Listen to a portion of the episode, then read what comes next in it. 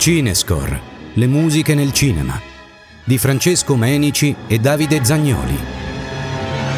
La prima colonna sonora scritta per la saga di Alien è stata composta da Jerry Goldsmith, uno dei compositori più prolifici della storia della musica da film. Ha composto le musiche per esempio per Il pianeta delle scimmie,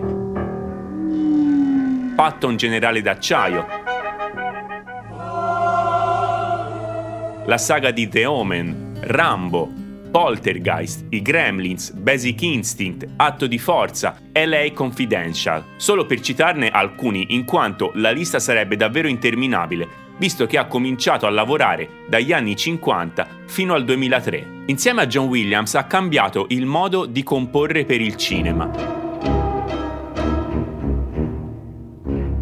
Evolvendo le sonorità della Golden Age di Hollywood, per capirsi possiamo pensare per esempio alle musiche di Via col Vento, contaminandole con tecniche avanguardistiche,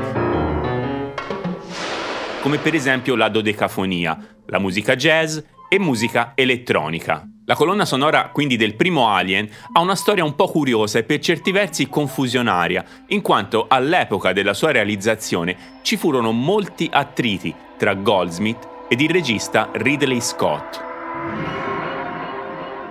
Goldsmith in un'intervista affermò infatti che lavorare allo score di Alien era stata una delle esperienze più miserabili nella sua carriera professionale. Ma perché questo? Principalmente perché il compositore ed il regista avevano spesso idee divergenti su come intendere la colonna sonora per il film e quindi Goldsmith ha dovuto spesso smontare il materiale composto o addirittura eliminarlo per poi ricomporlo nuovamente, il tutto per assecondare la visione di Scott e di tutta la produzione.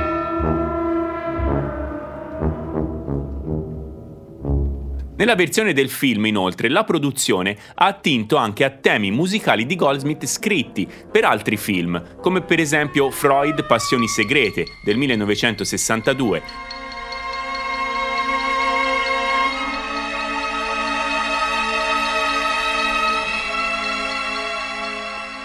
e, per i titoli di coda, ad un frammento della Sinfonia numero 2 romantica composta nel 1930 da Howard Hansons.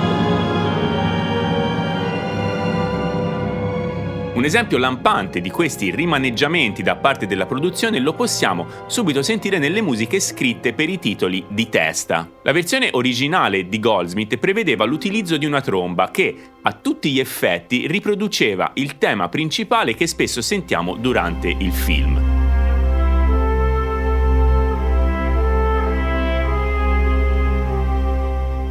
La concezione di Goldsmith era un ibrido quindi tra un tema pseudo-romantico ed eroico, che immergesse appunto lo spettatore dentro lo spazio infinito, con una base invece armonica e timbrica più dissonante, per trasmettere parallelamente il senso di forte smarrimento nell'ignoto.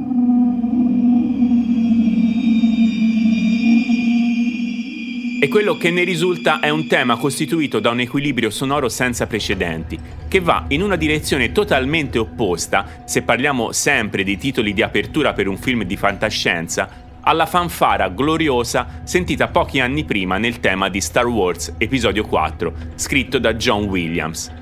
Il tema di Goldsmith è denso di terrore, inquietudine e angoscia e al tempo stesso rimanda al senso di fascinazione per lo spazio infinito grazie alla linea tematica pseudo-romantica degli archi.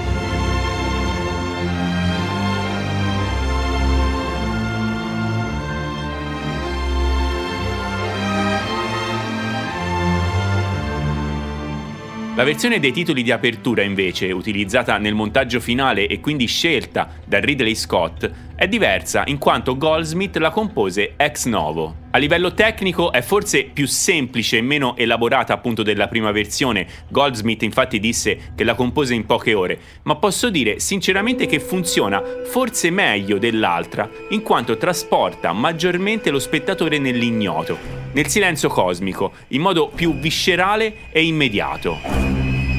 Jerry Goldsmith compone questo tema dando importanza al respiro della frase musicale, frammentando gli accenni di linea tematica data ai legni, per esempio, tra cui i flauti, in contrapposizione invece al tappeto orchestrale più oscuro e misterioso. Questo tema valorizza ancora di più il titolo del film, che appare infatti gradualmente in dissolvenza durante i titoli di testa perché gioca appunto più sui tempi scenici e dove la musica è totalmente a servizio dell'immagine.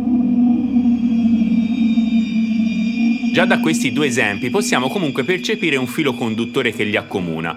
L'utilizzo di tecniche, per esempio compositive avanguardistiche, tanto amate da Goldsmith.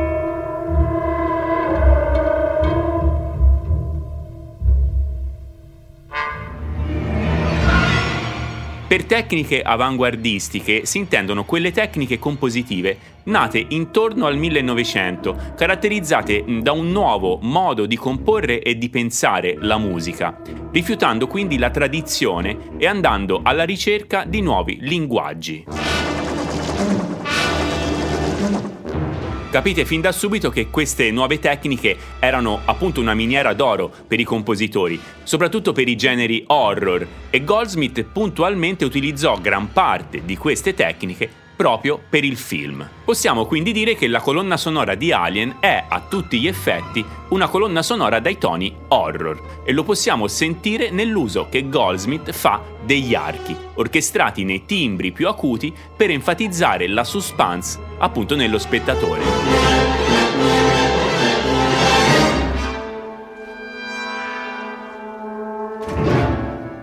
Nella traccia The Droid ci rendiamo conto proprio di questo effetto unito anche alle altre sonorità orchestrali, come per esempio percussioni e legni. Fate caso inoltre al forte senso di rarefazione dei suoni, come fossero proprio colori gettati random su una tela bianca. Questo è l'effetto di atonalità.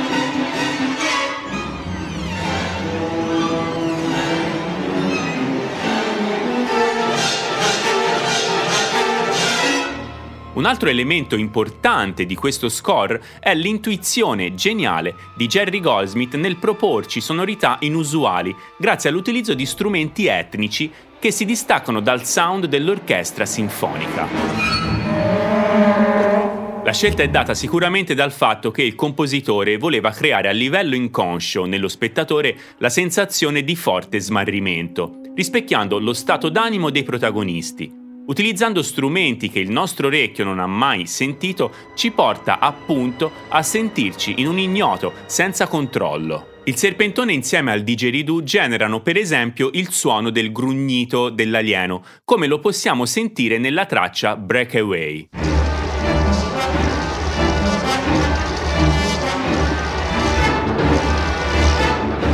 Per concludere con la colonna sonora di Alien ci tenevo a soffermarmi sull'utilizzo che Goldsmith fa dei flauti. Riesce cioè a creare un forte senso di non gravità, facendoci percepire come la sensazione di sospensione nel vuoto. Questo grazie a note arpeggiate ed intrecciate tra loro che creano una sorta di loop, Spesso queste sonorità sono anche doppiate da sintetizzatori ed effetti di delay per enfatizzare il forte senso di fluttuazione. Lo possiamo sentire spesso durante il film e posso dire che insieme alle note di tromba costituiscono i due temi cardine del film sopra i quali tutta la colonna sonora si regge. Un esempio di tutto ciò lo possiamo sentire nel brano Hyper Sleep.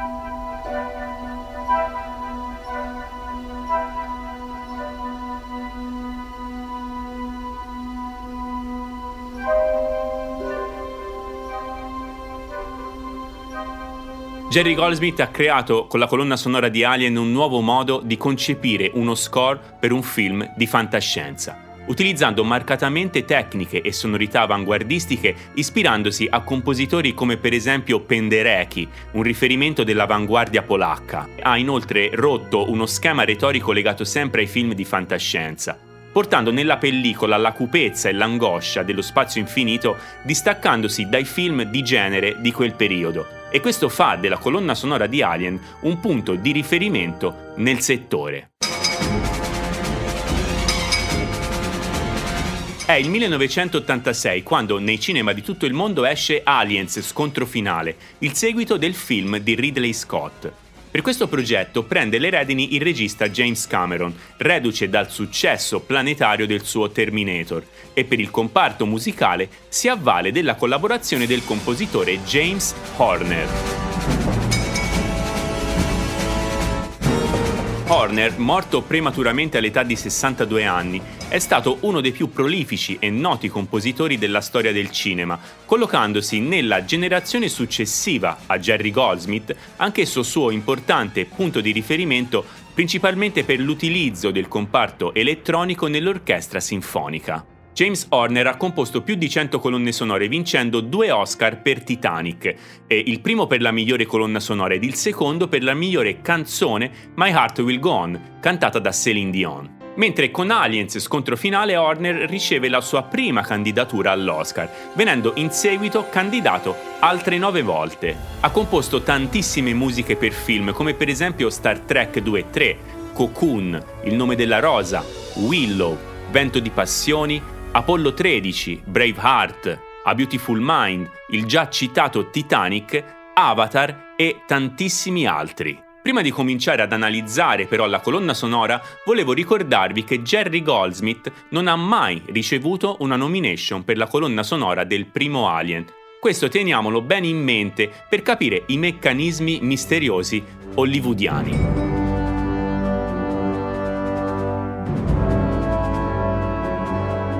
Partiamo già con un mega spoiler. La colonna sonora di Aliens Scontro Finale non ha livelli qualitativi paragonabili alla colonna sonora di Goldsmith. È una partitura diciamo più standard, anche se possiede anch'essa caratteristiche degne di nota. Mentre lo score composto da Goldsmith era, come abbiamo visto, innovativo per aver introdotto tecniche di composizione d'avanguardia e sonorità altamente ricercate che hanno per certi versi rinnovato la palette timbrica dei film horror sci-fi, la colonna sonora di Horner ha un approccio invece a mio avviso più umile e si ricorda principalmente per il bellissimo tema principale e per l'uso che il compositore fa dell'orchestra nelle scene d'azione.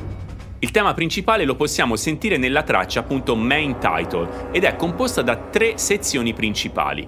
La prima utilizzata nei titoli di testa appunto che rimanda alle atmosfere del primo Alien, con l'utilizzo di ottoni scuri come tube e tromboni bassi, con l'aggiunta di effetti cacofonici orchestrali dai toni più horror e di un rullante in stile marcia militare che sarà a tutti gli effetti la firma stilistica di Horner in questa partitura e che fa percepire fin da subito la direzione più action del film.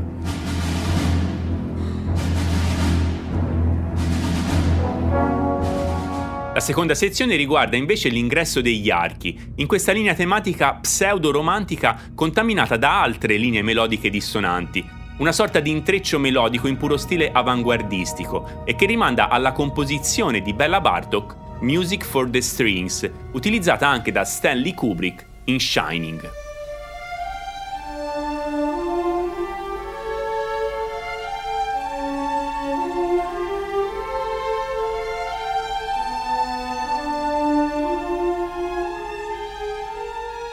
La terza ed ultima sezione ricerca un sound già sentito nell'Alien di Jerry Goldsmith. Vi ricordate i flauti utilizzati per simulare l'assenza di gravità? Ecco, James Horner torna nuovamente su quell'idea, estendendo il sound dei flauti anche alle trombe e agli archi, in un effetto di loop davvero inquietante.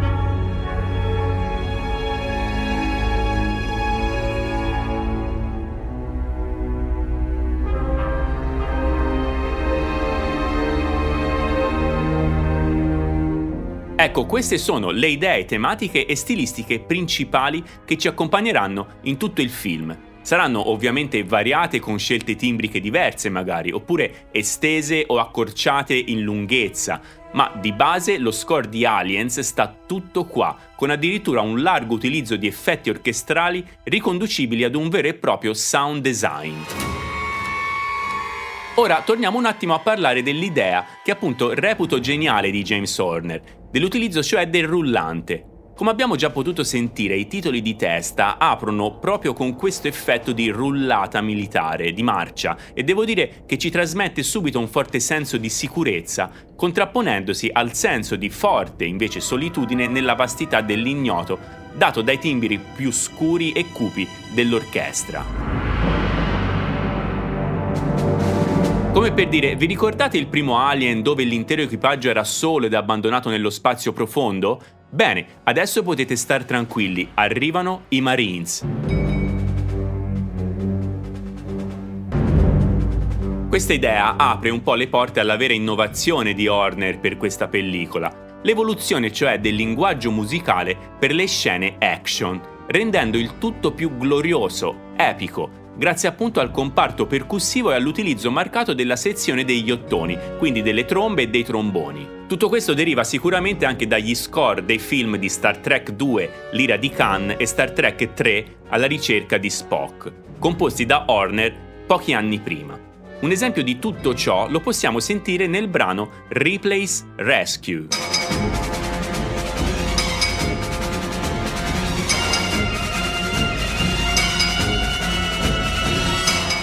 Nel brano Resolution and Hyperspace è interessante invece percepire una nuova linea tematica in aggiunta a quelle già citate e che arriva dopo circa un minuto dall'inizio, aprendo le porte ad un sound più dolce e soft, dato dalla celeste pianoforte nell'accompagnamento e dal tema del corno francese, riconducendo il tutto alle sonorità di John Williams. Questo sound era già stato utilizzato da Horner un anno prima per il film Cocoon e se lo porterà dietro per tutta la sua carriera, come per esempio in Titanic che fa di queste sonorità la sua cifra stilistica.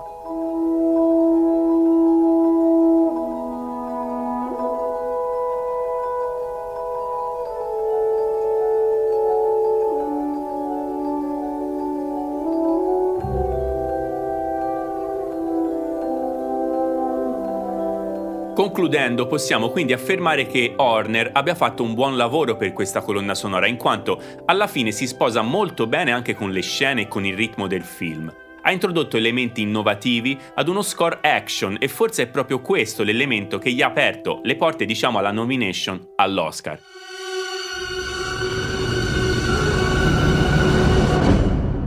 I due capitoli successivi, Alien 3 del 1992 ed Alien la clonazione del 1997, sono indubbiamente i due film più deboli della quadrilogia. Il primo diretto da un giovanissimo David Fincher ed il secondo diretto dal francese Jean-Pierre Jeunet. Parliamo delle rispettive colonne sonore parallelamente, in quanto hanno lo stesso format compositivo, oltre a non avere veri e propri elementi caratterizzanti, come poteva accadere per le partiture di Goldsmith ed Horner. Ecco, come differenza tra le colonne sonore di Alien e Aliens, possiamo trovare qui un uso più intenso di elettronica e loop percussivi e l'utilizzo anche della voce umana. Lo score di Alien 3 è stato composto da Elliot Goldenthal, importante compositore della scena hollywoodiana grazie a film come Demolition Man, Intervista col vampiro, Hit la sfida, Batman Forever, Sfera, Titus e Frida. Ci soffermeremo su due tracce della colonna sonora, quelle tracce che caratterizzano maggiormente il sound del film e dell'autore stesso. La prima è Main Title, quindi i titoli di apertura, dove possiamo percepire fin da subito lo stesso mood creato da Goldsmith per enfatizzare la sensazione di claustrofobia e terrore dello spazio profondo, in questo caso con l'aggiunta di voci femminili in stile gregoriano unite a loop ritmici. Il tutto sotto un tappeto di archi e ottoni dissonanti, con effetti quasi di sound design. Le voci femminili caratterizzano la colonna sonora in quanto rimandano proprio al fanatismo religioso dei detenuti, un elemento retorico di grande impatto in un primo momento, ma poi riflettendoci veramente scontato e semplicistico.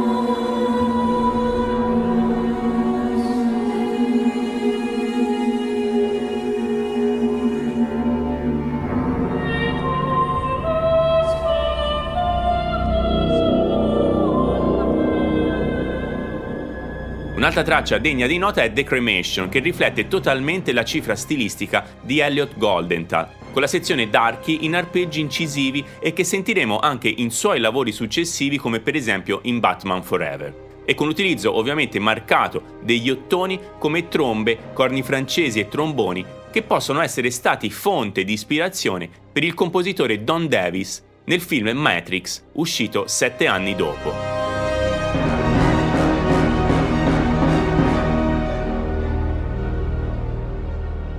In Alien 3 possiamo inoltre risentire l'utilizzo di alcuni strumenti etnici come per esempio il serpentone, che enfatizza al solito l'arrivo del mostro e ha un possente comparto percussivo che è nettamente più marcato rispetto ai film precedenti.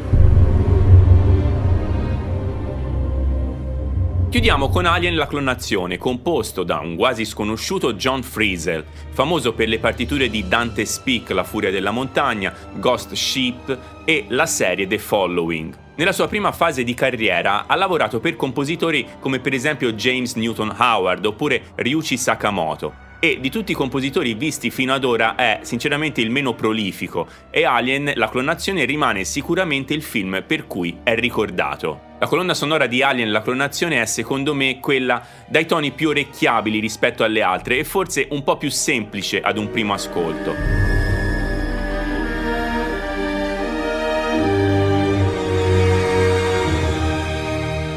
temi quindi più gloriosi, per esempio, e possiamo dire che Friesel abbia condensato un po' i tre score precedenti, enfatizzando alcuni elementi.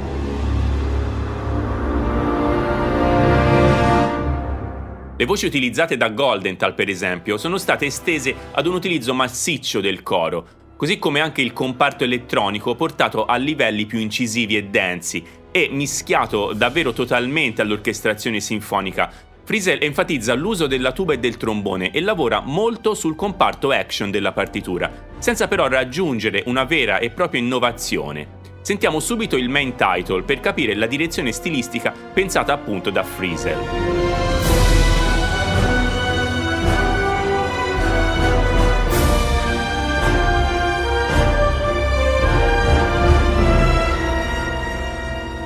Ovviamente è un bel lavoro ed il tutto rimanda molto anche al John Williams di Star Wars, quindi ad un sound più classico rispetto alla sperimentazione avanguardistica di Goldsmith nel primo Alien. Ecco, possiamo dire che rispetto alle altre colonne sonore, questa valorizza maggiormente linee tematiche diversificate per i personaggi, quindi c'è un lavoro più canonico e di conseguenza più stereotipato, dove si pensa più alla singola scena che ad una visione d'insieme, come invece poteva accadere per esempio nel primo Alien, dove eravamo circondati totalmente da sonorità nuove senza troppi appigli melodici e tonali. Un esempio di questo lo possiamo sentire appunto nel tema dedicato alla protagonista, dal titolo appunto Replace Theme, con gli archi protagonisti e accompagnati dall'orchestra e coro, in questo tema al limite tra inquietudine, romanticismo ed erotismo.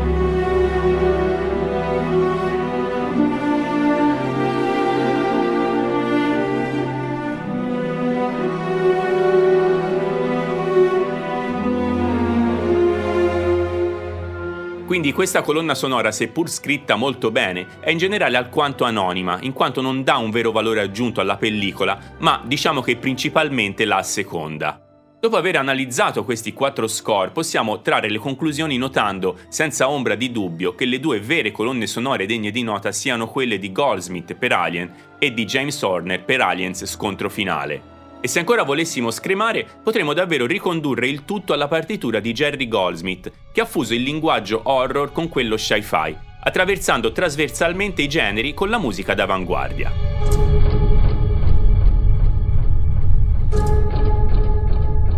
Uno score che ha cambiato il modo di comporre e pensare la musica per il cinema e che senza ombra di dubbio poteva tranquillamente essere riconosciuto con l'Oscar per la migliore colonna sonora. Quindi ripeto, questo è un esempio lampante di quanto Goldsmith fosse avanti anni luce rispetto a quanto vivevamo in quel periodo storico. E forse il non vincere una statuetta è stata davvero la controprova di quanto non eravamo pronti ad ascoltare questo capolavoro. Vi saluto e ci risentiamo presto per parlare di musica nel cinema. Un superstite, non offuscato, da coscienza, rimorsi o illusioni di moralità.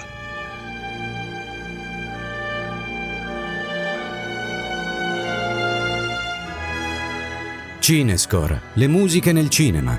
Voci e testi Francesco Menici. Missaggio e post-produzione Davide Zagnoli.